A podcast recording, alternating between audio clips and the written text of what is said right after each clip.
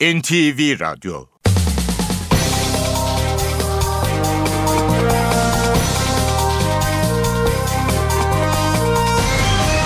İşe Giderken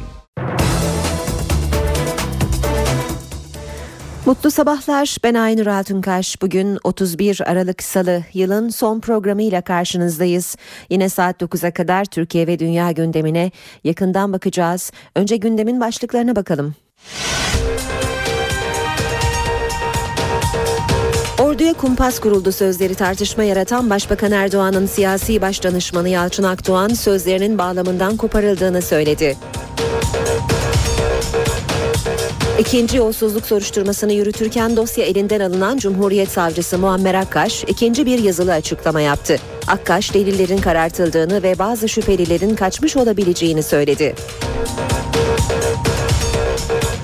Rüşvet ve yolsuzluk operasyonunda tutuklanan Rıza Sarraf'ın arkasındaki isim olduğu iddia edilen İranlı iş adamı Babek Zencani gözaltına alındı. İstanbul Taksim metrosunda turnikeden kaçak geçmeye çalışan bir genç, güvenlik görevlisinin başına metal dedektörüyle vurması sonucu yaralandı. İstanbul Maslak'tan bağlantı yolunda bu sabah bir yolcu otobüsü devrildi. İki kişi hayatını kaybetti, çok sayıda yaralı var. İsrail 3 yıl aradan sonra yeniden başlayan barış görüşmeleri kapsamında gece 26 Filistinli mahkumu daha serbest bıraktı. Yeni yıl zamlarla geliyor. En düşük motorlu taşıt vergisi 537 lira, pasaport bedeli 75 lira, ehliyet bedeli 92 lira 50 kuruşa yükseliyor. Fransa'da kayak yaparken düşerek başından yaralanan F1 pilotu Schumacher yaşam savaşı veriyor. İşe giderken gazetelerin gündemi.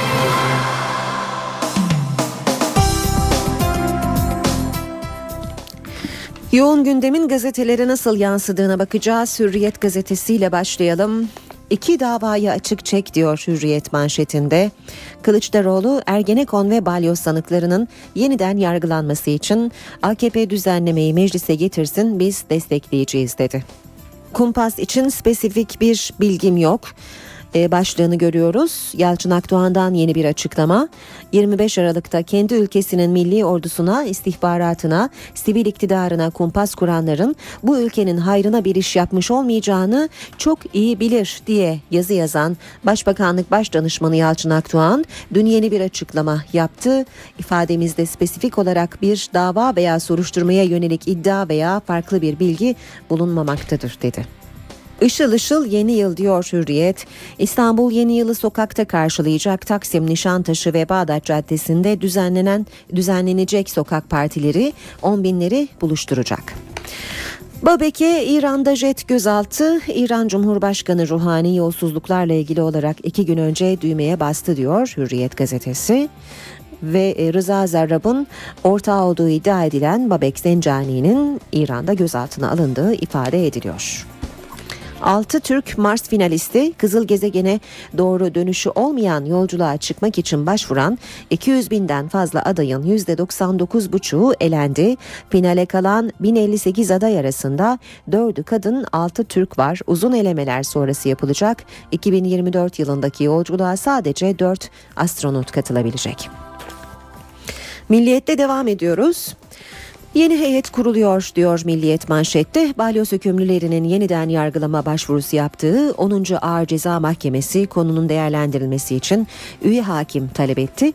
Başbakanın danışmanı Yalçın Akdoğan'ın orduya kumpas kuruldu sözlerinin ardından harekete geçen balyoz hükümlülerinin avukatları İstanbul 10. Ağır Ceza Mahkemesi'ne yeniden yargılama başvurusu yapmıştı. Ceza Muhakemesi kanununa göre davada karar veren hakimler bu talebe ilişkin görüş bildiremedikleri için mahkeme mahkeme Adalet Komisyonu'na başvurarak yeni üyeler atanmasını istedi. Demeçten bir gün sonra operasyon 17 Aralık operasyonunun ardından Türkiye çapında emniyet teşkilatında başlayan görevden almalara Mersin'de eklendi. İstihbarat Şube Müdürü Ali İhsan Kaya Genel Müdürlük emrine çekildi. Kararın İçişleri Bakanı Efkan Alan'ın pazar günü yaptığı güneyde bir ilde vali, emniyet müdürü, hakimler mahkeme kararıyla dinlenmiş açıklamasının ardından gelmesi dikkat çekti. Savcıdan ikinci açıklama sızdıranı başka yerde arayın.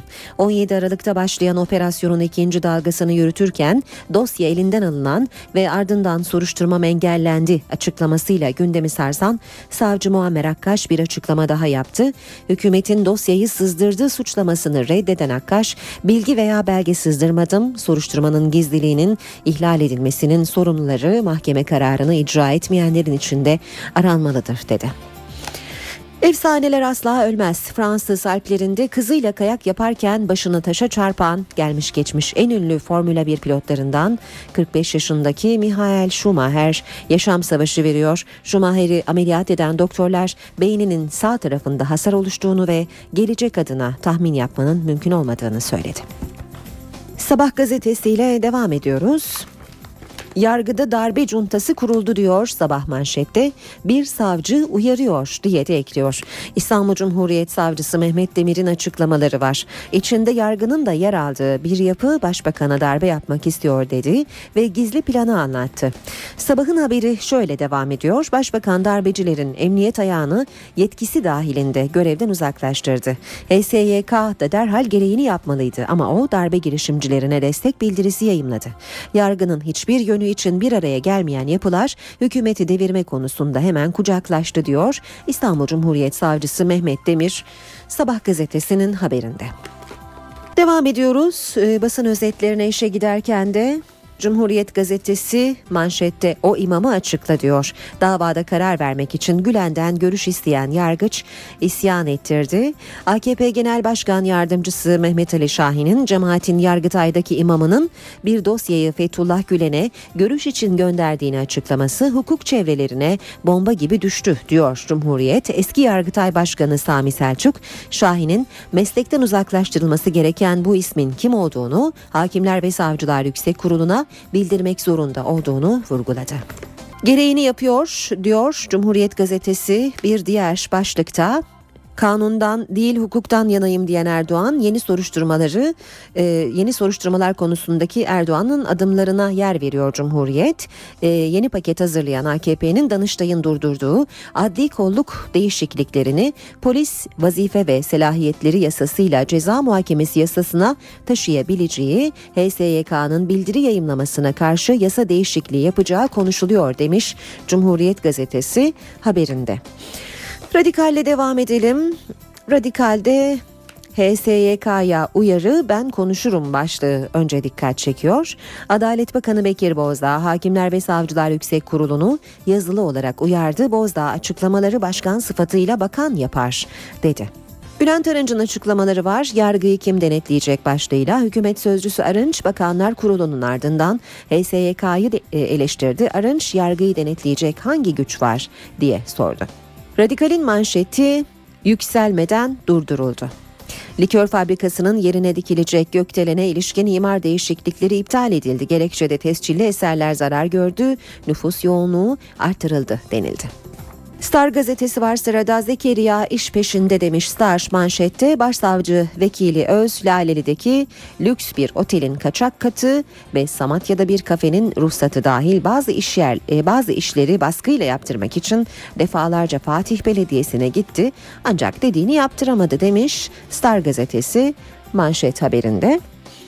Habertürk'le devam edelim. Yalçın Akdoğan'ın açıklamaları Habertürk'te manşet kumpasa nokta koydu başlığıyla. Yalçın Akdoğan orduya kumpas sözüne belli bir davayı kastetmedim sözüyle açıklık getirdi. Tapu gösterip o satışı yalanladı. Topbaş Etiler'deki polis okulu arazisi ihalesiz verildiği iddiasını tapuyla yanıtladı. Başkan Kadir Topbaş 1 milyar dolarlık araziyi Kiptaş'a yarı fiyata devrettiler iddiasıyla soruşturmaya konu olan arazi için şöyle dedi. Mülkiyeti şu anda Büyükşehir Belediyesi'nde yani arazi İstanbulluların ancak nasıl değerlendireceğimiz konusunda henüz net bir durum yok. Yeni Şafak'a bakalım. Peki bu ne diyor Yeni Şafak manşette. Fethullah Gülen'in onursal başkanlığını yaptığı Gazeteciler ve Yazarlar Vakfı devlette paralel yapılanma olmadığını savundu. Ancak korsan soruşturmalarla hükümeti hedef alan 17 Aralık operasyonunda yaşananlar yargı ve emniyetteki örgütü deşifre etti diyor Yeni Şafak. Rusya'da sarı alarm başlığı yine Yeni Şafak'ta 24 saatte ikinci intihar saldırısı 15 ölü. Rusya Volgograd'daki tren istasyonu saldırısının şokunu atlatamadan dün sabah aynı şehirde bir troleybüs canlı bombanın hedefi olduğu intihar eyleminde 15 kişi öldü. Soçi kış olimpiyatlarını engellemeye yönelik olduğu iddia edilen saldırılar üzerine kentte yüksek terör tehdidi ilan edilirken ülke genelinde ise güvenlik alarmı sarı düzeye çıkarıldı deniyor haberin ayrıntılarında. Ve Zaman Gazetesi'yle bitireceğiz bu bölümü. Paralel devlet kabul edilemez. Varsa hükümet delillerini ortaya koymalı. Gazeteciler ve Yazarlar Vakfı Türkiye'yi sarsan rüşvet ve yolsuzluk operasyonu e, soruşturması ile ilgili yazılı bir açıklama yaptı. Açıklamadan başlıklar zamanda manşette. Yürütülen yolsuzluk soruşturmasının ardında hizmet olduğu iddiası çirkin bir iftiradır. Muhterem Hoca Efendi ve Hizmet Hareketi'nin AK Parti'ye husumeti yoktur ve olamaz. Yolsuzluk iddialarının üzerine en etkin şekilde hem yargı hem de medya tarafından gidilmesi zaruridir. Sokak eylemlerinin sabote edilmesi ve provokasyonlara sebebiyet vermesinden endişeliyiz. Saat 7.18 NTV Radyo'da birlikteyiz. E, bu sabah İstanbul bir kazaya uyandı. Önce kaza ile ilgili son bilgileri verelim. İstanbul Maslak'tan bağlantı yolunda saat 5.30 sıralarında bir yolcu otobüsü virajı alamayarak devrildi. Kazada iki kişi olay yerinde hayatını kaybetti. 10 civarında yaralı var. Bazılarının durumu ağır. Ve yoğun gündeme yakından bakmaya başlayalım. Başbakan Tayyip Erdoğan'ın siyasi başdanışmanı Yalçın Akdoğan'ın orduya kumpas kuruldu sözleriyle başlayan yeniden yargılama tartışması devam ediyor. Akdoğan bu konuda yeni bir açıklama yaptı ve sözlerinin bağlamından koparılarak gündeme taşındığını söyledi. Konu Bakanlar Kurulu sonrasında hükümet sözcüsü Bülent Arınç'a da soruldu.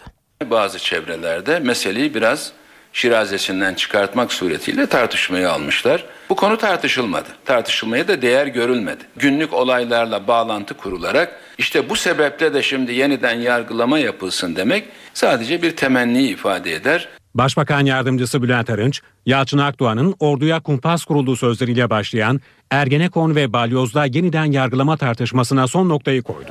Yeniden yargılamanın esasları belli dedi. Akdoğan'ın sözlerinin yeniden yargılamaya yorulmasının temenni olduğunu söyledi. Yeniden yargılamanın yolları belli şartlarla getirilmiştir. Ceza Mahkemesi kanunda yer alan hususların değiştirilmesi veya farklı bir şekilde getirilmesi de söz konusu değildir. Yalçın Akdoğan da sözlerinin maksadını aşan bir şekilde ve bağlamından koparılarak gündeme taşındığını söyledi. Söz konusu yazıda kullandığım ifade kendi ülkesinin milli ordusuna, milli istihbaratına, milli bankasına, milletin gönlünde yer edinen sivil iktidarına kumpas kuranların bu ülkenin hayrına bir iş yapmış olmayacağını çok iyi bilir şeklindedir. Yanlış yapan kişileri değil de kurumları zan altında bırakan veya suçluluğu ispat edilmeden kişilerin itibarını zedeleyen yaklaşımlar zaman zaman organize bir kampanyaya dönüşebilmekte, adeta bir kumpas şeklinde görünüm vermektedir.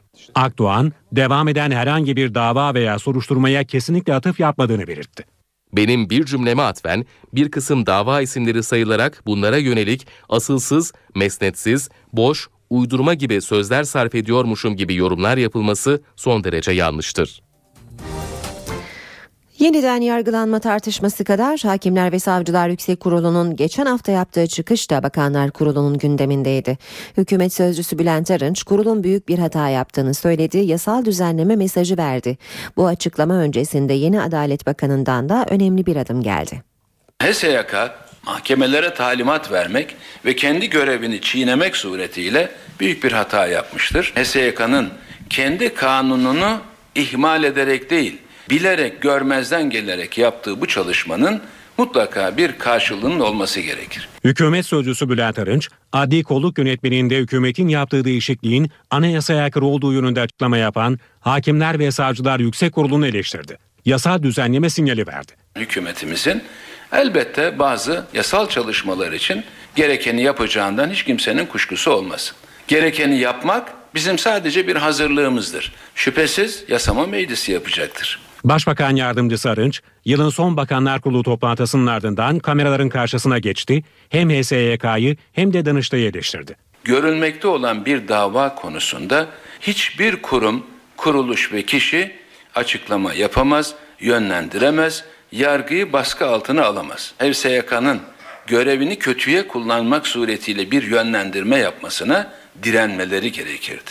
Oysa sen bir gün önce bunu her söyle arkasından ben de gereğini yapayım anlamına gelen bir kararla karşılaştık. Arınç, Adalet Bakanlığı'nın savcılarla ilgili olarak harekete geçeceğini açıkladı. Şu anda Adalet Bakanlığımız mahkeme kapısı önüne çıkıp bildiri dağıtmaya kalkışan savcıların da ne yaptığının, üzeri mühürlü dosyalar olmasına rağmen bunların içindekileri dışarılara servis etmeye çalışanların görevini kötüye kullananlarla ilgili yargısal ve yasal ne yapılacaksa bütün bunları en kısa zamanda yerine getirecektir. Adalet Bakanı Bekir Bozdağ da Hakimler ve Savcılar Yüksek Kurulu'na uyarıda bulundu.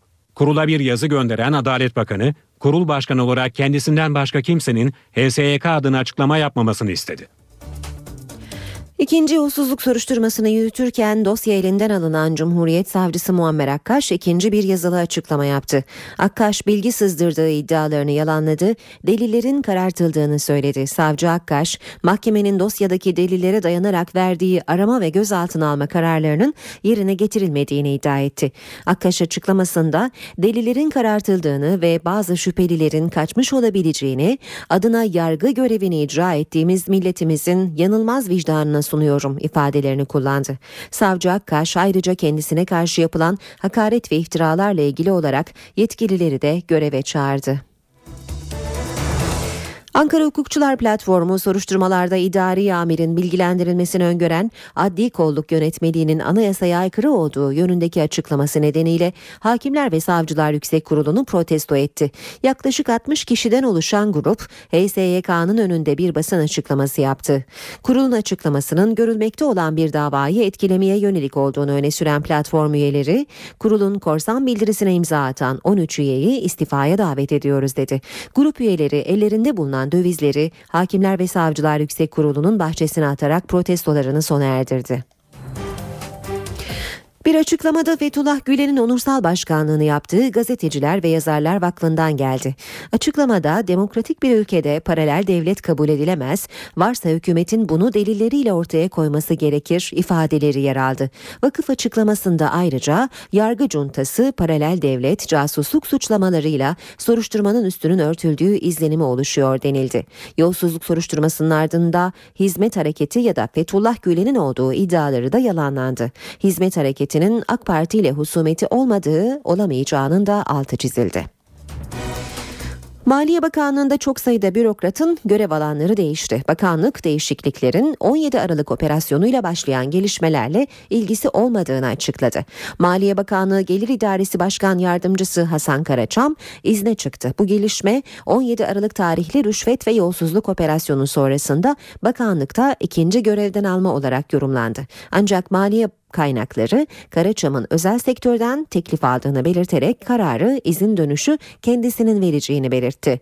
Gelir İdaresi Başkanlığında ise daire başkanının görev alanları değişti. 17 Aralık operasyonu sonrasında Mali Suçları Araştırma Kurulu Başkan Yardımcısı Faruk Eli Eyoğlu görevden alınmıştı. Önce Maliye Bakanlığı'nda önemli görevlerde bulunan çok sayıda bürokratın görev alanlarının değiştiği haberi ardından Hakimler ve Savcılar Yüksek Kurulu'nun adli kolluk yönetmeliği anayasaya aykırı açıklamasına muhalefet şerhi koyan Adalet Bakanlığı Müsteşarı Birol Erdem'in görevden alındığı iddia edildi. Peki Adalet Bakanlığı Müsteşarlığı ve Maliye Bakanlığı'ndaki görevden almalar devam edecek mi? Hükümet Sözcüsü Bülent Arınç Bakanlar Kurulu toplantısının ardından bu sorunun yanıtını da verdi. Rutin görev değişiklikleri de gündeme gelebilir. Bunların çetelesini tutmayın dedi. Yolsuzluk ve rüşvet operasyonu ile ilgili hükümet ve muhalefet cephesinden gelen yeni açıklamalara bakalım. İktidar operasyonun Türkiye'nin önünü kesmeye yönelik bir girişim olduğu görüşünde, muhalefetin hedefinde ise hükümet var. Bu ülke ne zaman bir atak yapmaya kalksa mutlaka bir takım yerli işbirlikçilerle ama büyük aklın dışarıda olduğu bazı operasyonlarla karşı karşıya kalıyoruz. Yolsuzluk ve rüşvet operasyonuna yönelik hükümetin tepkisi sürüyor. Bilim, Sanayi ve Teknoloji Bakanı Fikri Işık, hedefin Türkiye'nin istikrarı olduğunu söyledi. İş dünyamızın başarıları nedeniyle bugün Türkiye'nin önünü kesmeye yönelik bazı girişimler var. İnanılmaz bir itibarsızlaştırma operasyonu hükümete yönelik bir ciddi siyasal dizayn projesine girişiyorsunuz. Muhalefet ise hükümetin operasyona yönelik açıklamalarına tepkili. CHP Grup Başkan Vekili Muharrem İnce, Başbakan Recep Tayyip Erdoğan'ın operasyon komplo ifadelerini eleştirdi. Yolsuzluk, rüşvet sandıkta aklanmaz arkadaşlar. Yargıda aklanır bunlar. Zamanlama, komplo, dış mihraklar bunları çok e, Texas Tomix okuyan e, neslin bunları uydurması olarak görüyorum. Bunları geçeceksiniz. Korkun yoksa gönder oğlanı gitsin ifadesini versin. Sen istiklal mücadelesi diyorsun ama aslında istikbilal mücadelesi veriyorsun. MHP Grup Başkan Vekili Oktay Vural'ın hedefinde ise Başbakanın Hakimler Savcılar Yüksek Kurulu'na ilişkin açıklamaları vardı. Türkiye Cumhuriyeti Başbakanı suçu ve suçluyu savunuyor ya. Yolsuzluk soruşturmasına adı geçenler için masum insanlar diyerek hükmünü vermiş bulunuyor. Sen bu çocuklara kefil misin? Çık onu açıkla. Sen bu bakanları niye görevden aldın? Çık bunu açıkla. Yolsuzluk ve rüşvet operasyonu kapsamında emniyetteki görevden almalar da sürüyor. Son olarak Adana'da 15 şube müdürü ve 2 müdür yardımcısı görevlerinden alınarak pasif görevlere getirildi. Böylece İstanbul merkezli operasyon sonrasında 81 ilde görevden alınan emniyet personelinin sayısı 700'e ulaştı. Görevlerinden alınan 100 kadar emniyet müdürü ise Danıştay'da geri dönüş davası açtı. Danıştay'ın vereceği karar 700 polis müdürü için de emsal olacak. İzmir Milletvekili Erdal Kalkan AK Parti'den istifa etti. Kalkan bağımsız olarak yasama faaliyetlerine devam edeceğini söyledi. Kalkan mecliste düzenlediği basın toplantısında istifasını meclis başkanlığına sunduğunu söyledi. Yolsuzluk ve rüşvet operasyonu sürecinde hukukun iktidar tarafından açıkça katledildiğini savunan Kalkan, bizim eleştiri ve uyarılarımız partiyi yıpratmak değil, geri adım atılması içindi dedi. Kalkan istifasının gerekçesini de yolsuzlukların örtülmesine karşı çıktığım için bu benim onurumdur, gerisi teferruattır sözleriyle anlattı. Kalkan Başbakan Erdoğan'ın kapının önüne koyduk ifadesini de üslup olarak kendisine yakıştıramadığını belirterek partiyi kendi çiftliği olarak görüyor ifadelerini kullandı.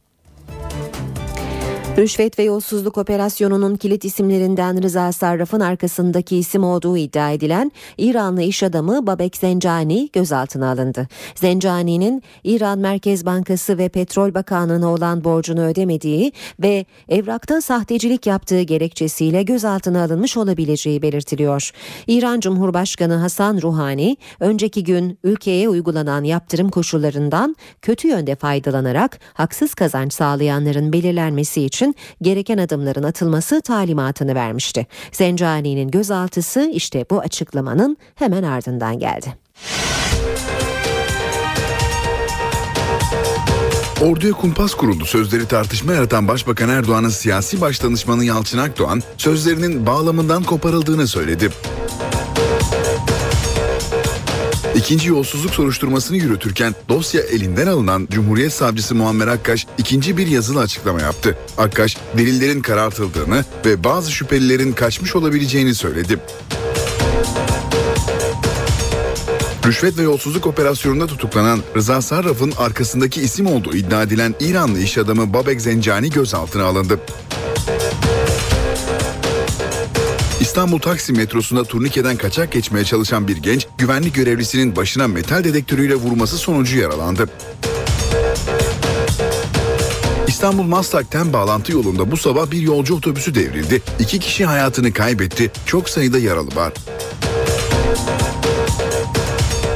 İsrail 3 yıl aradan sonra yeniden başlayan barış görüşmeleri kapsamında gece 26 Filistinli mahkumu daha serbest bıraktı. Yeni yıl zamlarla geliyor. En düşük motorlu taşıt vergisi 537 lira, pasaport bedeli 75 lira, ehliyet bedeli 92 lira 50 kuruşa yükseliyor. Fransa'da kayak yaparken düşerek başından yaralanan F1 pilotu Schumacher yaşam savaşı veriyor. Saat 7.39 NTV Radyo'da birlikteyiz. Gündemin ayrıntılarına bakmaya devam ediyoruz. 2013 yılının son Bakanlar Kurulu toplantısı dün yapıldı, ilklere sahne oldu. 9 yeni bakan ilk kez Bakanlar Kurulu'nda buluştu. Başbakan Erdoğan'ı 6 yıldır Bakanlar Kurulu toplantısı öncesinde kapıda karşılayan Müsteşarı Efkan Ala bu kez kurula İçişleri Bakanı olarak katıldı. Bakanlar Kurulu üyeleri yıl sonu toplantısı için bir araya geldi. Kabine revizyonunun ardından 9 yeni bakanla birlikte Bekir Bozdağ'ın da Adalet Bakanı olarak ilk kez katıldığı toplantı öncesi Başbakanlık önünde trafik yoğundu.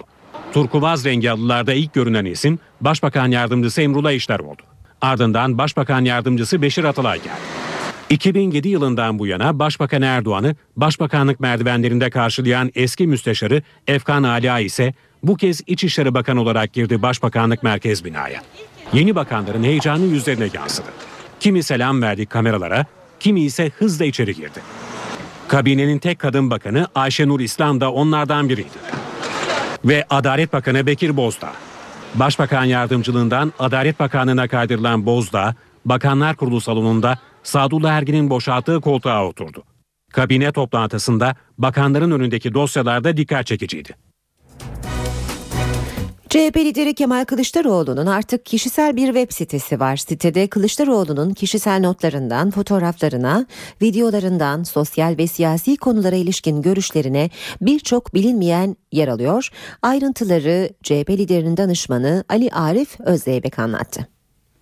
CHP lideri Kemal Kılıçdaroğlu'nun kişisel web sitesi açıldı. Sitede Kılıçdaroğlu hayatına ilişkin ayrıntıları, gündeme ilişkin gelişmeleri kendi ifadeleriyle anlatacak. Hayatının e, kendi e, anlatımıyla kısa bir metin olacak.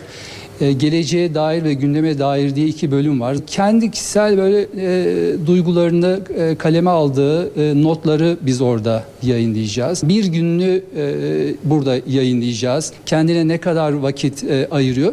Bir de tabii e, işte ne izlediği, ne dinlediği, ne okuduğuyla ilgili olarak da vatandaşlarımızla şey paylaşmaya çalışacağız. Kemal Kılıçdaroğlu com.tr, CHP liderinin siyasi hayatından çok sivil hayatına odaklanıyor olabildiğince sivil bir web sayfası. E, dolayısıyla hani uzaktan takip eden, e, Kemal Bey'i beğenen ama hani e, düşüncesi netleşmemiş olan hedef kitlesini de burada yakalamaya çalışacağız. Sitede Kılıçdaroğlu'nun bir de görüntülü yeni yıl mesajı yer alıyor. Yeni yılda yeni bir rüyayı gerçekleştireceğiz. Yeni yılda da bir arada ve el ele olacağız. İstanbul Taksim metrosunda turnikelerden kaçak geçiş yapan iki kardeşle onları engellemeye çalışan güvenlik görevlileri arasında tartışma çıktı. Çıkan kavgada bir güvenlik görevlisi metal dedektörüyle kardeşlerden birini kafasından yaraladı. İstanbul Taksim metrosunda turnikeden kaçak geçiş tartışması kısa sürede kavgaya dönüştü. Olay dün saat 18 sıralarında meydana geldi. 20 yaşındaki Aykut Kelek kardeşiyle birlikte turnikelerin üzerinden atlayarak istasyona girmeye çalıştı. Güvenlik görevlileri müdahale etti ve kavga çıktı. Bir güvenlik görevlisi elindeki metal dedektörüyle gencin başına vurdu. Yaralanan Aykut Kelek yere yığıldı. Sağlık ekipleri olay yerine gelene kadar yaralı gencin çevresi bez paravanla kapatıldı. İlk müdahale metro girişinde yapıldı. Aykut Kelek'in başına 10 dikiş atıldığı öğrenildi. Taburcu edildikten sonra güvenlik görevlisinin şikayetçi olması üzerine gözaltına alınan Aykut Kelek ifadesinin ardından serbest bırakıldı. Güvenlik görevlisi ise gözaltında tutuluyor.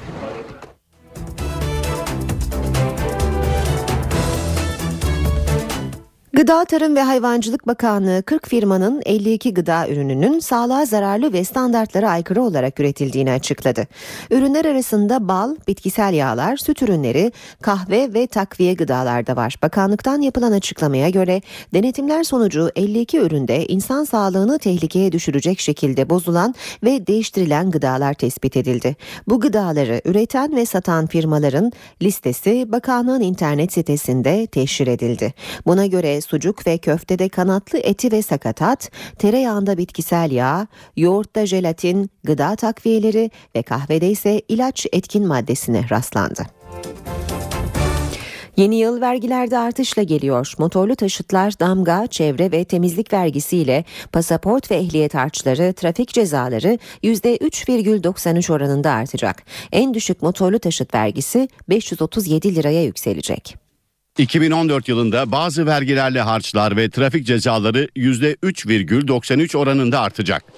Yürürlükteki mevzuata göre Ekim ayı itibariyle üretici fiyatları endeksinin 12 aylık ortalaması yeniden değerleme oranı olarak belirleniyor. Bu rakam TÜİK verilerine göre %3,93 oldu. Bakanlar Kurulu bu rakamı yükseltme yetkisini kullanmadı. Motorlu taşıtlar, damga, çevre ve temizlik vergileri ve pasaport, ehliyet harçlarıyla trafik cezaları 2014'te bu oranda artacak. Buna göre en düşük motorlu taşıt vergisi 537 liraya yükselecek.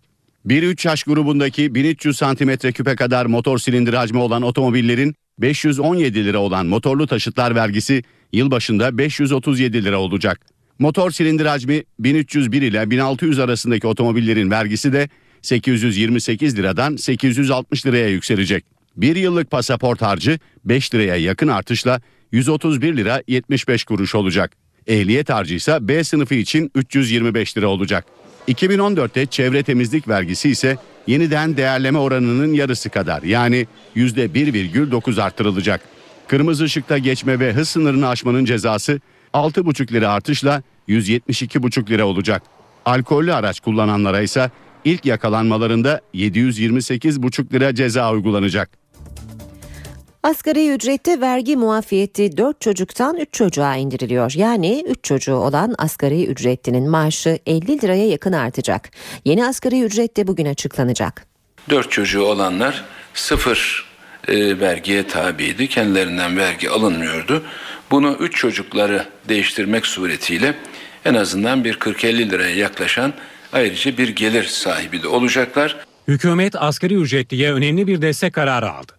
Halen 4 çocuğu olan asgari ücretli için uygulanan vergi muafiyeti artık 3 çocuklu asgari ücretli için geçerli olacak. Plan ve Bütçe Komisyonu'ndaki kanun içerisinde bir madde ile 3 çocuktan da vergi alınmaması için ayrıca bir kanun maddesi ilave edilecek. Değişiklik 3 çocuklu asgari ücretlinin maaşını 40 ile 50 lira arasında artıracak. Hükümet 2014 programında %3 artı 3 zam planlamıştı. Ancak komisyonun 6 Aralık'tan bu yana süren görüşmelerinde işveren kesimi %11'e varan bir zam noktasına geldi. Hükümetin yeni kararını ise Bakanlar Kurulu toplantısı sonrasında Başbakan Yardımcısı Bülent Arınç açıkladı. Prensip olarak asgari ücretin tespitinde mümkün olabildiğince yüksek tutulması prensip olarak kabul edildi. Komisyon asgari ücrette 16 yaş ayrımını da kaldırma kararı aldı. Böylece 16 yaşından küçük asgari ücretlilerin maaşında da 100 liraya aşan artış olacak. Tapuda dijital dönem başlıyor. Arşivdeki evrakın yıpranmaması ve işlemlerin daha hızlı yapılabilmesi için tapu kayıtları bilgisayar ortamına aktarılıyor. İlk uygulama Konya'da başladı. Tapu kayıtları artık dijital ortamda. Tapu ve Kadastro Genel Müdürlüğü yeni bir uygulama başlattı. Arşivdeki resmi belgelerin yıpranmaması ve işlemlerin daha hızlı yapılabilmesi için dijital sisteme geçildi. Tapu kayıtları bilgisayar ortamına aktarılmaya başlandı. Bizim 1950 yılına ait bir belgeyi bile e, sistem üzerinden görüp arkadaşlarımızın e, bu belgeye hemen ulaşmaları mümkün. Vatandaşımızın daha hızlı ve daha güvenli e, bir şekilde işlemlerini tamamlamak arzusundayız ve bunu sağlamak adına dijital arşive geçiş son derece önemli.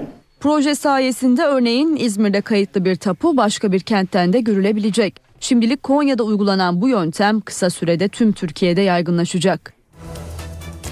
Yılbaşı milyonerleri bu akşam belli olacak. 50 milyon liralık büyük ikramiye için biletlerin çoğu da satıldı. 50 milyon. Cumhuriyet tarihinin en büyük yılbaşı ikramiyesi için son fırsat. Çekiliş 31 Aralık akşamı yapılacak. Türkiye'deki dolar milyarderlerinin sırasına gireceğiz. Kendim için kullanacağım. Kimseye bağışlamayacağım.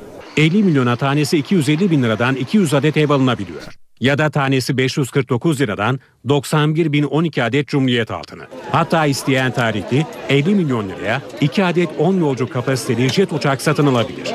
Eğer parayı bankaya yatırırsanız yıllık %8 faiz getirisiyle günde 9315 lira getiri sağlıyor.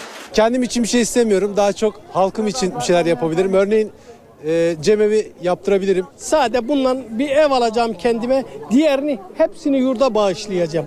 Biletlerin %90'ı satıldı.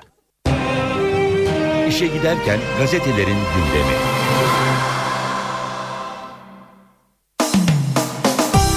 Bu bölümde gazetelerden spor haberleri okuyacağız. Fotomaç gazetesi uçuran kare as diyor manşetinde. En yakın rakibine 8 puan fark atarak devreyi lider kapatan Fenerbahçe'nin başarısının sırrı Sov, Emenike ve Bo kayıt dörtlüsünde yatıyor. Bu imha timi 31 golle takımı sırtladı. Kanarya'nın rakiplerinin gol ayakları ise hücum hattında etkili olamadı. Galatasaraylı golcüler 22, Beşiktaşlılar 18, Trabzonlular da 16 kez topu ağlarla buluşturabildi. AMK gazetesi Şampiyonluk geliyor diyor manşette. Fenerbahçelilerin 2014 hediyesi Yanal'dan. Ligin ilk yarısını en yakın rakibi Galatasaray'ın 8 puan önünde lider kapatan Sarı Lacivertli ekipte tek hedef kupayı kaldırmak. Fanatik gazetesi Yaptı yine yapar diyor manşetinde. Alman milli takım hocası Löw, Cimbom'un Chelsea önündeki tur şansını yorumlamış. Tüm samimiyetimle söylüyorum Galatasaray'ı çok takdir ediyorum. Juventus maçlarını izledim müthiş savaştılar. Kazanma hırslarına bayıldım. 10 kişilik Real'den fark yiyip Juventus'u elemek kolay değil. Galatasaray Avrupa'da tecrübesini konuşturdu. Bu alanda ciddiye alınması gerektiğini gösterdi. Mancini'yi de kutlamak lazım. Chelsea önünde de şansları var. Evet güçlü bir rakip ama aslan bu havayla büyük işler yapabilir diyor Löw. Milliyet gazetesinden şimdi spor haberleri okuyalım. Daha agresif olmalıyız. Ersun Yanal ilk yarının röntgenini çekti. Takımlıyla ilgili önemli mesajlar verdi. Fenerbahçe'nin hocası 8 puanlık farka rağmen eksikleri bulunduğunu belirtti. Özellikle top rakipteyken çok daha iyi oynamalıyız. Hücumlarda biraz daha takım oyununu sağlamalıyız. Daha agresif olmalıyız. Oyuncularımız hem fiziksel hem de ruhsal olarak bunları yapmaya çok müsait dedi. Snyder Mancini'yi kızdırdı. Ünlü hoca her fırsatta özel bir oyuncu diyerek övdüğü Snyder'i eski günlerine döndürürken e, Treguartista tezinden yararlandı. Liderlik özellikleri yüksek modern 10 numaraların estetik hareketlerle zaman zaman teknik adamları kızdırması tezin konu başlıkları arasında yer alıyor. Galatasaray'ın teknik patronu İtalya Futbol Akademisi'ni bitirdiği 10 numaralar teziyle Hollandalı yıldızı ayağa kaldırdı. Yine Milliyet gazetesinden aktaralım. Kartal'a yeni format Beşiktaş'ın hocası Slaven Bilic baştan bu yana kafasındaki 4-4-2 sistemini kampta deneyecek Hırvat çalıştırıcı amacına ulaşması durumunda Fernandes, Oğuzhan, Gökhan Töre, Serdar Kurtuluş ve Ersan Gülüm gibi isimleri yedek bırakmaktan çekinmeyecek. Spor haberleri okumaya devam ediyoruz yine Milliyet'ten. Avrupa aşkına Trabzonspor Başkanı İbrahim Hacı Osmanoğlu ligde üst sıralara tırmanarak Avrupa kupalarına katılmayı garantilemek istediklerini söyledi. Bu konuda yönetim kurulu olarak teknik heyetimizin ihtiyaç duyduğu takviyeleri yapmak için yoğun mesai harcıyoruz dedi. Ve şimdi Hürriyet gazetesinden spor haberleri okuyacağız. Evet, Sov'u oynatmadım çünkü İlk göze çarpan başlık Ersun Yanal Fenerbahçe'nin açtığı krizi değerlendirdi. Dayanıklılığı düşüktü, sakatlık problemi vardı. Bu kriz sanıldı, oysa çıkışının başlangıcıydı. Aslan'a yeni yıl hediyesi altın top sakatlığı sebebiyle sezonu kapattı denilen Hamit'ten güzel haber geldi. Tedavi programını harfiyen uygulayıp iyileşti diyor Hürriyet gazetesi. Akçay gemileri Roma'da yaktı. İstifa mektubunu Lazio deplasmanında cebine koymuş diyor Hürriyet. 12 Aralık'taki istifası önlenen Trabzon teknik direktörü Kolman krizi sonrası bir kez daha ayrılma kararı aldı. Hacı Osmanoğlu ikinci kez Akçay'ı durdurdu. Kartal'da 5 yolcu daha var. Bilic çalışmak istemediği isimleri yönetime sundu. Kartal e, ilk olarak Dentinho ile yollarını ayıran siyah beyazlı teknik adam kaptan İbrahim Toraman, Sezer, Gökhan Süzen, Ahmet e, Mehmet Akgün ve yedek kaleci Günay'ın da üstünü çizdi diyor Hürriyet gazetesi haberinde. Bu arada efsanevi Formula 1 pilotu Schumacher'in de sağlık durumunun kritik olduğunu bu bölümde aktaralım. Birazdan e, bununla ilgili bir ayrıntılı haberimiz olacak. NTV Radyo Yeni saate girdik. Herkese yeniden günaydın. 2013'ün son işe giderken programında gündemin ayrıntılarıyla birlikteyiz. Önce başlıklara bir kez daha bakalım ardından e, hava durumu ve yol durumuna bakacağız. Orduya kumpas kuruldu sözleri tartışma yaratan Başbakan Erdoğan'ın siyasi başdanışmanı Yalçın Akdoğan sözlerinin bağlamından koparıldığını söyledi. İkinci yolsuzluk soruşturmasını yürütürken dosya elinden alınan Cumhuriyet Savcısı Muammer Akkaş ikinci bir yazılı açıklama yaptı. Akkaş delillerin karartıldığını ve bazı şüphelilerin kaçmış olabileceğini söyledi. Rüşvet ve yolsuzluk operasyonunda tutuklanan Rıza Sarraf'ın arkasındaki isim olduğu iddia edilen İranlı iş adamı Babek Zencani gözaltına alındı. İstanbul Taksim metrosunda turnikeden kaçak geçmeye çalışan bir genç güvenlik görevlisinin başına metal dedektörüyle vurması sonucu yaralandı. İstanbul Maslak'ten bağlantı yolunda bu sabah bir yolcu otobüsü devrildi. İki kişi hayatını kaybetti. Çok sayıda yaralı var. İsrail 3 yıl aradan sonra yeniden başlayan barış görüşmeleri kapsamında gece 26 Filistinli mahkumu daha serbest bıraktı. Yeni yıl zamlarla geliyor. En düşük motorlu taşıt vergisi 537 lira, pasaport bedeli 75 lira, ehliyet bedeli 92 lira 50 kuruşa yükseliyor. Fransa'da kayak yaparken düşerek başından yaralanan F1 pilotu Schumacher yaşam savaşı veriyor.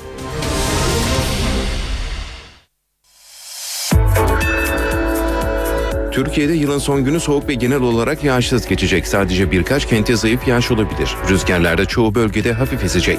5 büyük kentin hava koşullarına gelince. İstanbul'da barajların doluluk oranı %35'e inerken kentte yağışsız günler devam ediyor. Hava bulutlu olmayı sürdürecek. Poyraz sert esiyor, sıcaklık 11 derece. Ankara açık 7 derece. İzmir bulutlanıyor, rüzgar gün boyunca hafif esecek. Sıcaklık 13 derece. Bursa bulutlu 9 derece. Adana'da yağış kesilecek, sıcaklık 16 derece.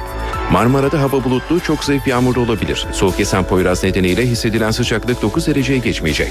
İç Anadolu'da yağışlar kesilirken hava açacak. Soğuk esen rüzgarın da etkisiyle sıcaklık 5-6 derecelerde kalacak. Gece ise 0 derece civarında Sivas eksi 6 derece. Ege bulutlanıyor ancak rüzgarın zayıf esmesi nedeniyle hissedilen sıcaklık düşmeyecek. Muğla 14, Kütahya 7 derece. Yeni yılın ilk günü bölgede yağmur var. Akdeniz'de yağış kesiliyor, hava açacak ancak akşam ayaz var. Antalya gündüz 16, gece 10 derece. Güneydoğudaki yağışlar da çok hafifleyecek. Gaziantep tarafı daha açık, Diyarbakır 4 derece. Doğu Anadolu'da Erzurum çevreleri açık olduğundan ayazın etkisinde sıcaklık 0 derece. Van, Hakkari Şırnak arasında ise kar yağışı var. Van 3 derece. Karadeniz biraz bulutlanacak ve soğuyor. Rize taraflarında ve kıyılarda çok zayıf bir yağmur olabilir. Trabzon 10, Bolu 8, Samsun 12 derece. İşe giderken gazetelerin gündemi.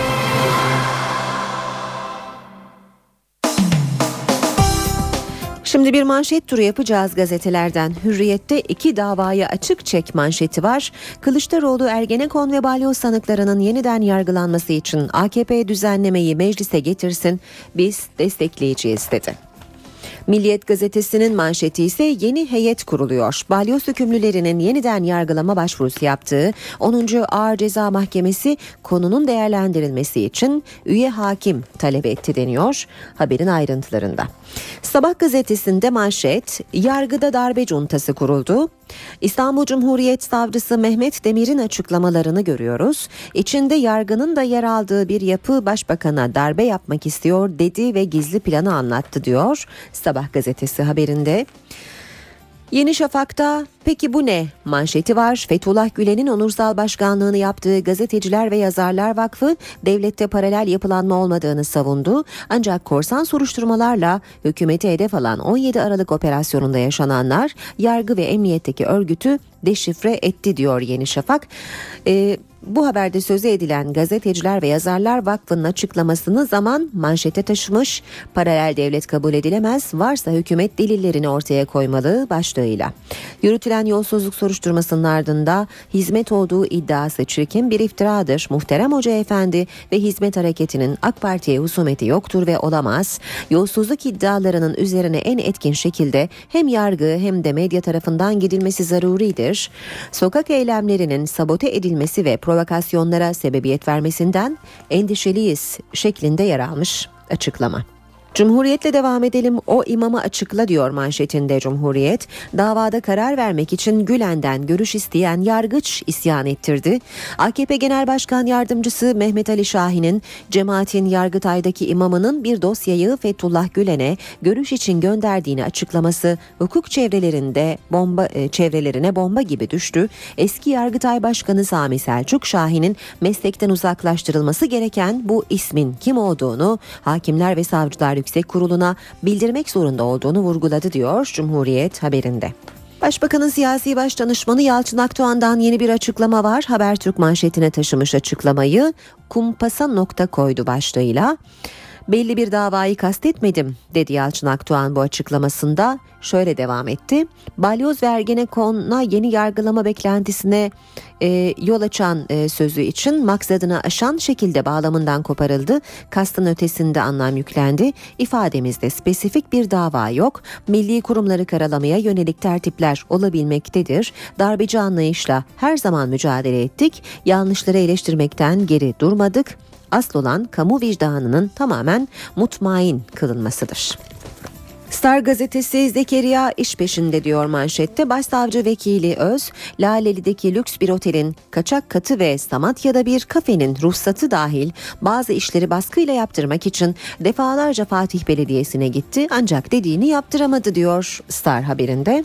Radikal'de ise manşet yükselmeden durduruldu. Likör fabrikasının yerine dikilecek gökdelenlere ilişkin imar değişiklikleri iptal edildi. Gerekçe de tescilli eserler zarar gördü nüfus yoğunluğu arttırıldı denildi. Saat 8.14 NTV Radyo'da işe giderken de birlikteyiz. 2013'ün son günü başkentte zirvede bir e, buluşmaya sahne olacak. Yolsuzluk operasyonu Maliye, Adalet Bakanlığı ve Emniyet'teki görevden almalar da başkent gündeminde büyük yer tutuyor. Şimdi karşımızda NTV Ankara muhabiri Deniz Kilislioğlu var. Deniz merhaba. Merhaba. E, e, 2013'ü başkent nasıl bitirecek Deniz? Evet çok yoğun bitirecek. Ee, 17 Aralık sonrası e, yaşananlar malum. Ee, yeni yılla birlikte de e, o gündemin ağırlıklı gündemin devam etmesini aslında bekliyoruz. Ama yılın son gününde bir yıl boyunca olduğu gibi başkentte yine yoğun bir gündem var. Gündem başlıklarıyla devam edelim. Bugün e, çok dikkatli izlenecek bir haber. Asgari ücret bugün belli olacak. 6 milyon işçi merakla bekliyor. Çalışma ve Sosyal Güvenlik Bakanı Faruk Çelik Başkanlığında Asgari Ücret Tespit Komisyonu e, toplanacak. Dün hatırlayacaksınız Başbakan Yardımcısı Bülent Arınç Bakanlar Kurulu'ndan sonra yaptığı açıklamada rakamı mümkün olduğunca yüksek tutulmasında mutabık kalındı demişti. Ee, hükümetin %5,5 artı 5,5'lik bir zam açıklaması bekleniyor. Yani ilk 6 ay için 5,5 ikinci 6 ay için 5,5. Ee, 2014 zammı bu beklentiler yönünde olursa asgari ücret 848 liraya çıkacak. Yani 44,2 liralık bir artış olacak ilk 6 ay için. Ee, tabii Arınç'ın bahsettiği rakam bunun üzerinde mi? E, bunu hep birlikte göreceğiz. Bir diğer taraftan bir müjde vermişti. Dört çocuğu olan asgari ücretli için biliyorsunuz vergi muafiyeti uygulanıyor. E, yani vergi ödemiyor dört çocuğu olan asgari ücretli. Bu üç çocuğa indirilecek. Başbakan yardımcısı dün bunu Bakanlar Kurulu sonrası açıklamıştı. E, ama bunun için bir yasal düzenleme gerektiğini de söylemişti. Komisyonda olan yasa tasarısının içine bir madde eklenerek bu hayata geçebilecek ancak e, bir diğer taraftan 16 yaş ayrımı da asgari ücret için kalkmıştı. Bunu da hatırlatmış olalım. Yeni yılın son gününde kışlalarda erken terhis heyecanı yaşanacak. Askerlik süresi hatırlayacaksınız 15 aydan 12 aya düşürülmüştü. Ee, onun ardından da ilk terhisler bugün başlayacak. Ankara'da Mamak 28. Mekanize Piyade Tugayı'nda bir tören yapılacak bugün. Onu söyleyelim. Başkentte yılın son gününde bir zirvede var. Cumhurbaşkanı Abdullah Gül ve Başbakan Erdoğan Çankaya Köşkü'nde bir araya geliyorlar. Aslında haftalık olan görüşme normalde perşembe yapılır ama ikisinin programları nedeniyle bugün yapılacak. Kuşkusuz birinci gündem maddeleri de 17 Aralık operasyonu sonrasında yaşanan gelişmeler olacak. Başbakan Erdoğan bu görüşmenin ardından da seçim işleri yüksek kurulu toplantısına katılacak. Başkentte bugün Suriyeli mültecileri yakından ilgilendiren bir toplantı var. Suriye Yardım Koordinasyon Toplantısı Başbakan Yardımcısı Beşir Atalay Başkanlığında toplanıyor. Hatırlatalım 200 binin üzerinde kamplarda Suriyeli e, sığınmacı kalıyor. Türkiye geneline yaydığımız zaman bu sayı yani kamplar dışında yaşayanlarla birlikte sayı 500 bini aşmıştı. E, rutin gündemle devam edelim. Başbakan Yardımcısı Bülent Arınç'ın bir programı var. Vakıflar Genel Müdürlüğü tarafından çıkarılan Vakıflar Dergisi'nin 75. yılı kutlama törenine katılacak. Avrupa Birliği Bakanı Mevlüt Çavuşoğlu Litvanya Büyükelçisini kabul edecek. Bilindiği gibi Avrupa Birliği dönem başkanlığını 6 ay boyunca Litvanya üstlenmişti. 1 Ocak yani yarından itibaren Yunanistan'a bırakıyor e, dönem başkanlığını. Dolayısıyla Çavuşoğlu da Litvanya Büyükelçisi'nin bir 6 aylık değerlendirme yapmasını da bekliyoruz. Milli Eğitim Bakanı Nabi Avcı iki programı var. Eğitim ve öğretimde yenilikçilik ödülleri törenine katılacak. E, vefatının 52. yılı nedeniyle Ahmet Tevfikileri ve Eğitim Komisyonu e, paneline de katılacak. Orman ve Su İşleri Bakanı Veysel Eroğlu da kabinenin yeni atanan isimlerini ziyaret edecek. Nezaket ziyaretleri yapacak. Son günden başlığı olarak yeni yılda herkesin hayallerini süsleyen Milli Piyango çekilişiyle bitirelim. 50 milyon liralık büyük ikramiye var. Ee, o ikramiyenin çekilişi yapılacak yeni yıla kim ya da kimler milyoner girecek bunu merakla bekliyoruz. Evet. Hayır. Deniz teşekkür ediyoruz. İşe giderken. Türkiye'nin bir numaralı gündemiyle devam edelim. Başbakan Erdoğan'ın siyasi başdanışmanı Yalçın Akdoğan'ın orduya kumpas kuruldu sözleriyle başlayan yeniden yargılama tartışması devam ediyor. Akdoğan bu konuda yeni bir açıklama yaptı ve sözlerinin bağlamından koparılarak gündeme taşındığını söyledi. Konu Bakanlar Kurulu sonrasında hükümet sözcüsü Bülent Arınç'a da soruldu. Bazı çevrelerde meseleyi biraz şirazesinden çıkartmak suretiyle tartışmaya almışlar. Bu konu tartışılmadı. Tartışılmaya da değer görülmedi. Günlük olaylarla bağlantı kurularak işte bu sebeple de şimdi yeniden yargılama yapılsın demek sadece bir temenni ifade eder. Başbakan Yardımcısı Bülent Arınç, Yalçın Akdoğan'ın orduya kumpas kurulduğu sözleriyle başlayan Ergenekon ve Balyoz'da yeniden yargılama tartışmasına son noktayı koydu.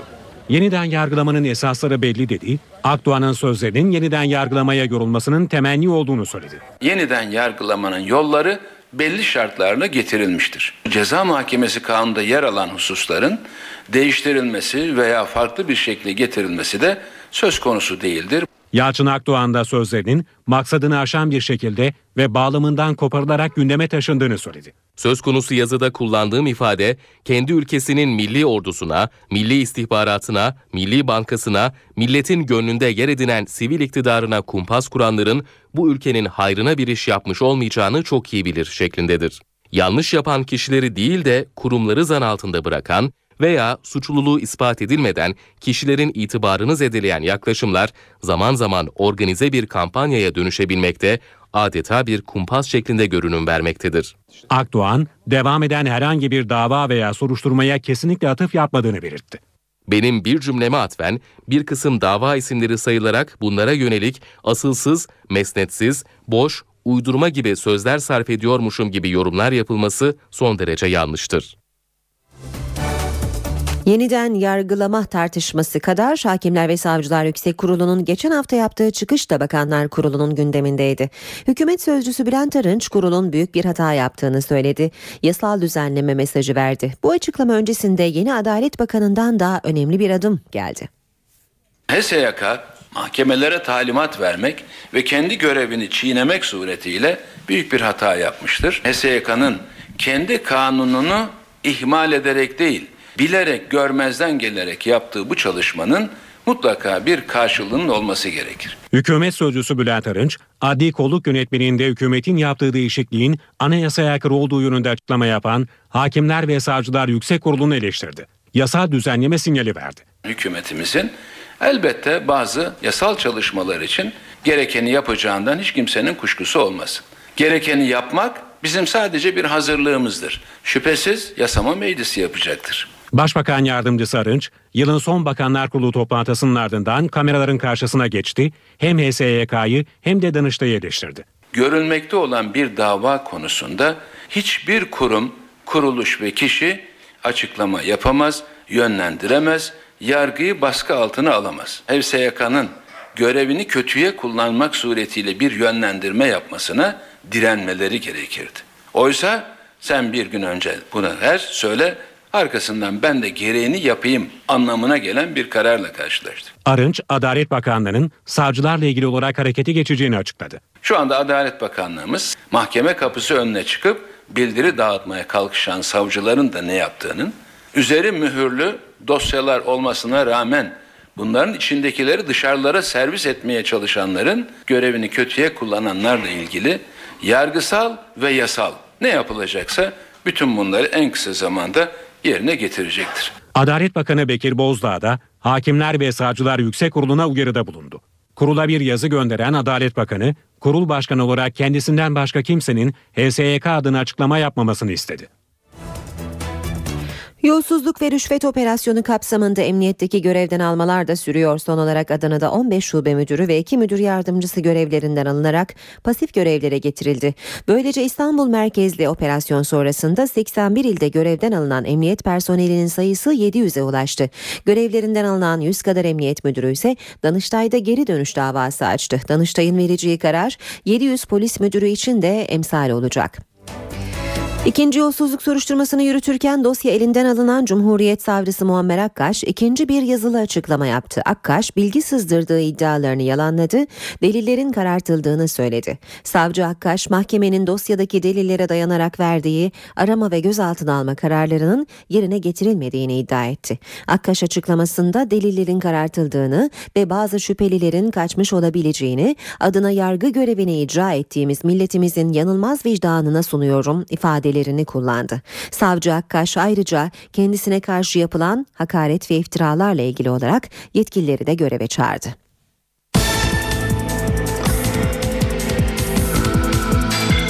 İşe giderken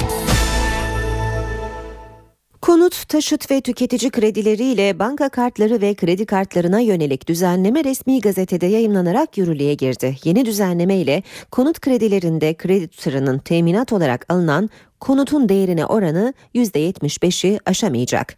Taşıt kredilerinde ise kredi tutarının taşıtın değerine oranı nihai tutarı 50 bin ve altında olanlar için %50'yi geçmeyecek. Tüketici kredilerinin vadesi 36 ayı, taşıt kredilerinin ise vadesi 48 ayı aşamayacak. Yapılan düzenleme ile kredi kartlarına taksitlendirme süresi gelecek. 1 Şubat itibarıyla kredi kartları taksitlendirme süresi 9 ayı geçemeyecek. Kredi kartıyla gerçekleştirilecek telekomünikasyon, yemek, gıda ve akaryakıt harcamalarında taksit yapılamayacak.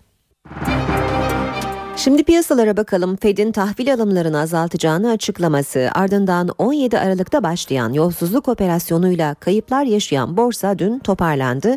BIST 100 endeksi 4100 puan artışla %6,42 oranında değer kazanarak 67.985 puandan kapandı.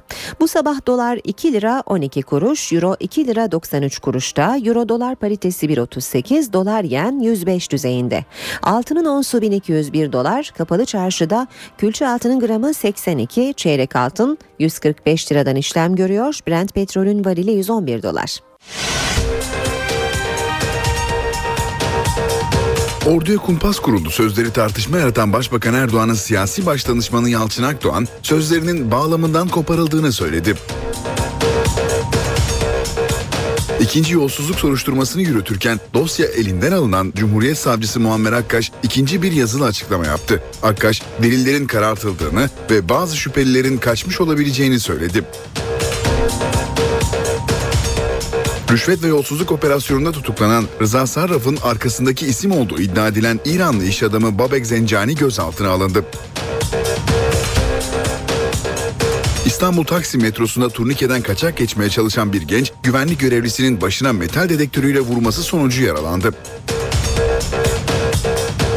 İstanbul Maslak'ten bağlantı yolunda bu sabah bir yolcu otobüsü devrildi. İki kişi hayatını kaybetti. Çok sayıda yaralı var.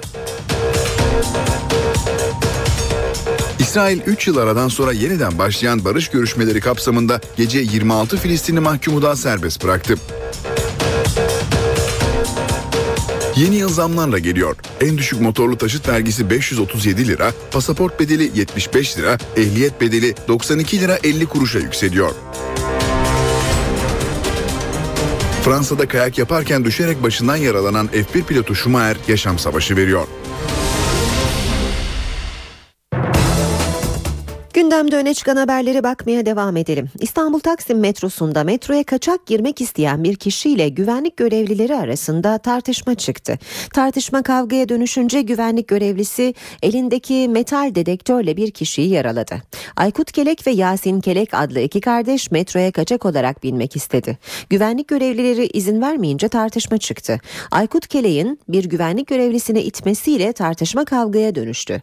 Güvenlik görevlilerinden biri elindeki metal arama dedektörüyle Aykut Kelek'in başına vurdu. Aldığı darbeyle yere düşen Aykut Kelek hastaneye kaldırıldı ve başına 10 dikiş atıldı. Gözaltına alınan Kelek ifade verdikten sonra serbest bırakıldı. Güvenlik görevlisi ise gözaltında.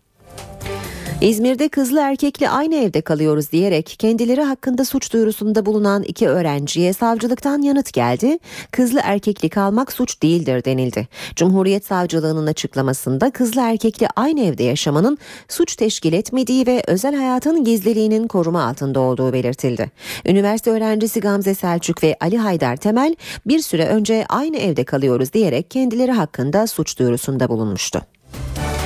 Erzurum'da öğrenci servisi otomobille çarpıştı. Bir kişi öldü, 27 kişi yaralandı. Aziziye ilçesi çevre yolundaki kazada iki araç da hurdaya döndü. Öğrenci servisindeki 62 yaşındaki Abdullah Doğan hayatını kaybetti. Çoğu ilk öğretim öğrencisi 27 kişi de yaralandı. Yaralılardan 5'inin hayati tehlikesi var. Antalya ve Kayseri'de 25 kişinin yaşamını yitirdiği servis kazalarında ihmal iddiası tartışılıyor. Uzmanlara göre servis araçlarının %30'u eski model olmasına rağmen hala trafikte. Tabii ki 20 yaşın üzerindeki araçlar e, toplu taşıma araçlarında yürüyen bir tabut gibi. Kayseri'de servis kazasında çoğu üniversite öğrencisi 11 kişi öldü. Antalya'da hafta sonu meydana gelen iki ayrı servis kazasında da 14 kişi. Son kaza Erzurum'da yaşandı. Otomobille çarpışan öğrenci servisinde bir kişi öldü, çoğu öğrenci 27 kişi yaralandı.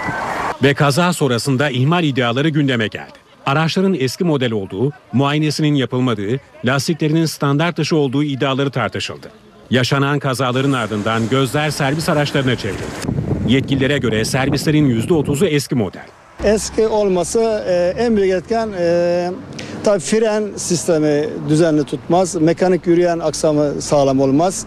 E, bir de lastiklere dikkat edilmezse, lastikler kay, e, şey olursa, tırnak olmazsa, e, tabii bu muayeneye girmemişse tüye, e, lastikler eski olabilir. Araçların bakımının yapılmadığı da tartışılan iddialar arasında.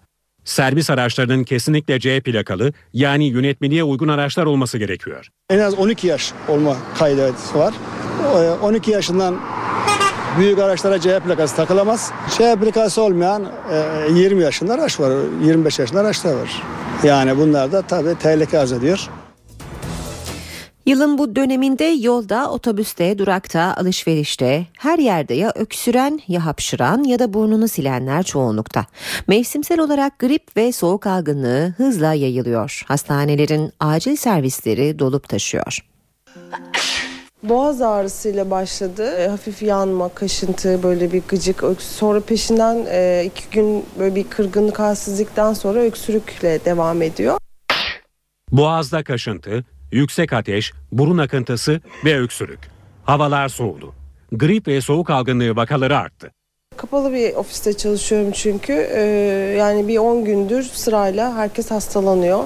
En son şu anda ofisin yarısından fazlası hastayız. Benzer belirtiler gösteren her iki hastalığında zatürreye dönüşme tehlikesi var. Özellikle yaşlılar ve çocukların dikkatli olması gerekiyor. Herkeste zatürreye dönecek diye bir şey yok ama bazı yüksek riskli hastalar var. Onlarda biraz dikkatli olmak gerekiyor. Eğer gripse, mesela gebeler çok önemli, küçükler ve yaşlılar ve hastalığı olanlar. Alınacak önlemlerin başında da aşı var. Ben herkese yaptırmasını söylüyorum. Herkes derken o işin grupları var.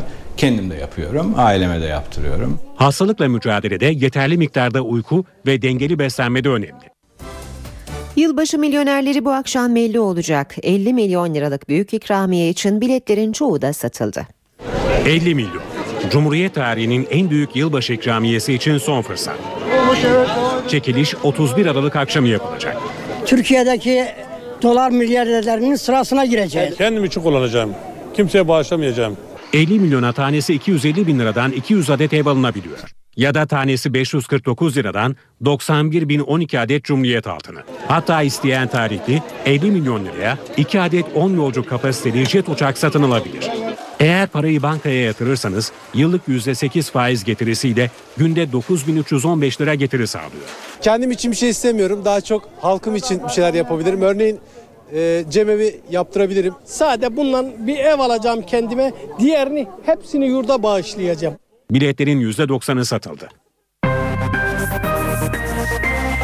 İşe giderken Dışişleri Bakanı Ahmet Davutoğlu, Amerika Dışişleri Bakanı John Kerry ile telefonda görüştü. Görüşmede Orta Doğu'daki gelişmeler ele alındı. Dışişleri Bakanlığı'ndan yapılan açıklamaya göre görüşmenin öncelikli gündem maddesi Suriye'deki gelişmelerdi. Bu kapsamda Cenevre 2 konferansının hazırlıkları ve başta rejimin Halep'e yönelik hava saldırıları olmak üzere ülkedeki insani durum ele alındı. Ayrıca Irak'ta son dönemde ülkede artış gösteren şiddet olayları ele alındı. Davutoğlu Kerry görüşmesinde Kıbrıs'ta taraflar arasında başlaması öngörülen çözüm müzakereleri de gündeme geldi. İsrail hükümeti 26 Filistinli mahkumu serbest bıraktı. Batı Şeria ve Gazze'ye sevinç gösterileri hakimken İsrail sokaklarında protesto gösterileri vardı. Filistin'de özgürlük sevinci yaşanıyor. İsrail hükümeti 3 yıl aradan sonra başlayan barış görüşmeleri sırasında verdiği sözü yerine getirdi. 26 Filistinli mahkumu daha serbest bıraktı. Tahliye olan mahkumlar coşkulu şekilde karşılandı. 19 ila 28 yıldır İsrail hapishanelerinde tutulan mahkumların 18'ini Batı Şeria'da Filistin lideri Mahmut Abbas karşıladı. Özgür kalan Filistinliler Yaser Arafat'ın mozolesine çelenk bırakıp dua etti. Batı Şeria ve Gazze'ye sevinç hakimken İsrail tarafında ise protesto gösterileri vardı. İsrail hükümetinin serbest bıraktığı isimleri terörist olarak niteleyen grup görüşmelerde ara buluculuk yapan Amerika Birleşik Devletleri'ni suçladı. Bu teröristleri serbest bırakan Netanyahu ya da kabine değil. Onları John Kerry ve Obama serbest bırakıyor. Liderlerimize değil, onlara tepki göstermeliyiz. İsrail hükümeti doğrudan barış görüşmeleri öncesi pazarlıklarda çoğu müebbet hapse mahkum edilmiş 104 Filistinli tutsağı bırakma sözü vermişti. Ağustos ve Ekim aylarında da toplam 52 Filistinli mahkum serbest bırakılmıştı. Bugün tahliye olan mahkumlarla toplam sayı 78'e ulaştı. Aynı kentte 48 saatte 31 kurban. Rusya'nın Volgograd kentinde düzenlenen ikinci saldırıda 31 kişi hayatını kaybetti. Saldırıların Soçi'de düzenlenecek kış olimpiyat oyunlarına 6 hafta kala düzenlenmesi dikkat çekti. Güneydeki Volgograd kentinde peş peşe düzenlenen saldırılar Rusya'yı sarstı. Saldırıların Soçi kış olimpiyatlarına az bir süre kala gerçekleşmesi endişeleri arttırdı. Volgograd'daki saldırılar 6 Şubat'ta başlayacak oyunlara yönelik tehdidi gözler önüne serdi. Olimpiyatları ağırlamaya hazırlanan hiçbir ülkenin oyunlara bu kadar az zaman kalmışken terör şiddetine sahne olmadığına dikkat çekiliyor. Kış oyunlarına büyük önem veren Rusya, şimdiye kadar olimpiyatlar için daha önce görülmemiş güvenlik önlemleri aldı. 7 Ocak'tan itibaren Soçi'de kayıtlı olmayan araçlar trafiğe çıkamayacak.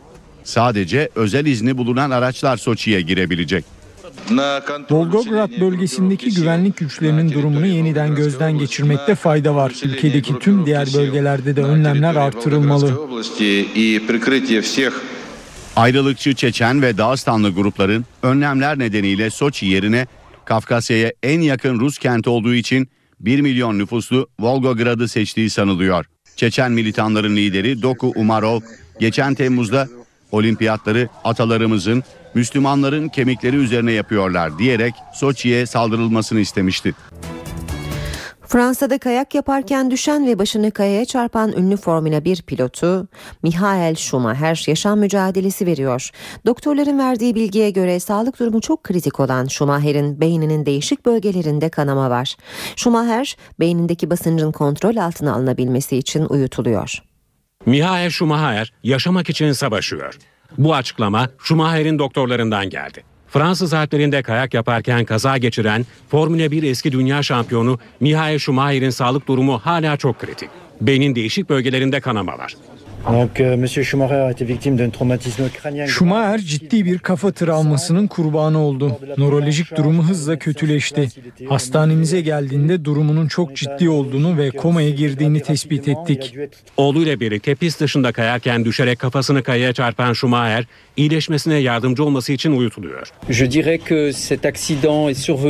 Hastanemize gelir gelmez gerekli taramanın ardından beynindeki basıncı azaltmak için ameliyat alındı. Şu an gerekli tüm tedaviler uygulanıyor. Ama durumunun ne olacağı konusunda şimdilik bir şey söyleyemiyoruz. Tüm yapabileceğimiz beklemek. Doktorlar eski Formula 1 pilotunun kask takmaması halinde olay yerinde hayatını yitirmiş olabileceğine dikkat çekiyor. Efsanevi pilotun kaza haberinin duyulmasıyla hayranları ve Formula 1 camiası büyük bir üzüntüye boğuldu. Özellikle Schumacher'in memleketi Almanya'da üzüntü büyük. Bunca yıl deli gibi hızlı otomobil kullandı. Yarışlara katıldı, bir şey olmadı. Yarış pistinde değil, kayak pistinde kaza geçirdi. Gerçekten çok trajik. Yarış pistlerinde fırtına gibi esen Michael Schumacher 19 yıllık kariyerinde tam 91 yarış kazandı ve 7 kez dünya şampiyonu oldu. Sırada dış basın turu var. İsrail'de yayımlanan Jerusalem Post gazetesi İsrail ile Filistin arasında devam eden barış görüşmeleri sonucunda salınan 26 Filistinli mahkumu sayfalarına taşıyor. Batı Şeria ve Gazze'de bayram coşkusuyla karşılanan tutsaklar 19 ila 28 yıldır İsrail hapishanelerinde tutuluyor, tutuluyordu.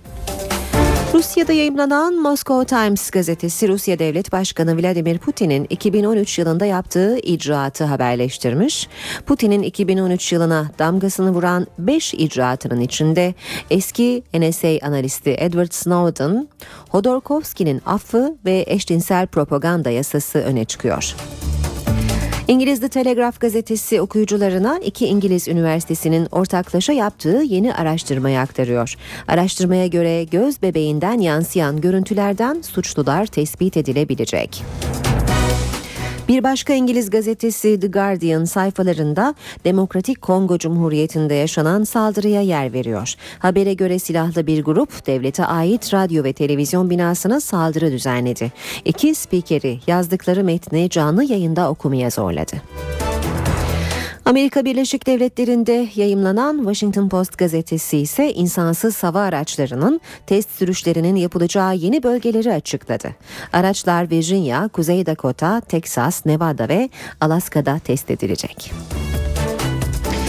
Programımız böylece bitiyor. Kayıplarıyla, kazalarıyla, hararetli gündemiyle baş döndürücü bir yıl oldu 2013 yılı. Bugün de son programımızı yaptık. Yeni yılın ilk işe giderkeni 2 Ocak Perşembe günü yayında olacak. İşe giderken ekibi adına ben Aynur Altunkaş, yeni yılda alacağınız haberlerin size mutluluk, sağlık ve barış getirmesini diliyorum. Hoşçakalın. NTV Radyo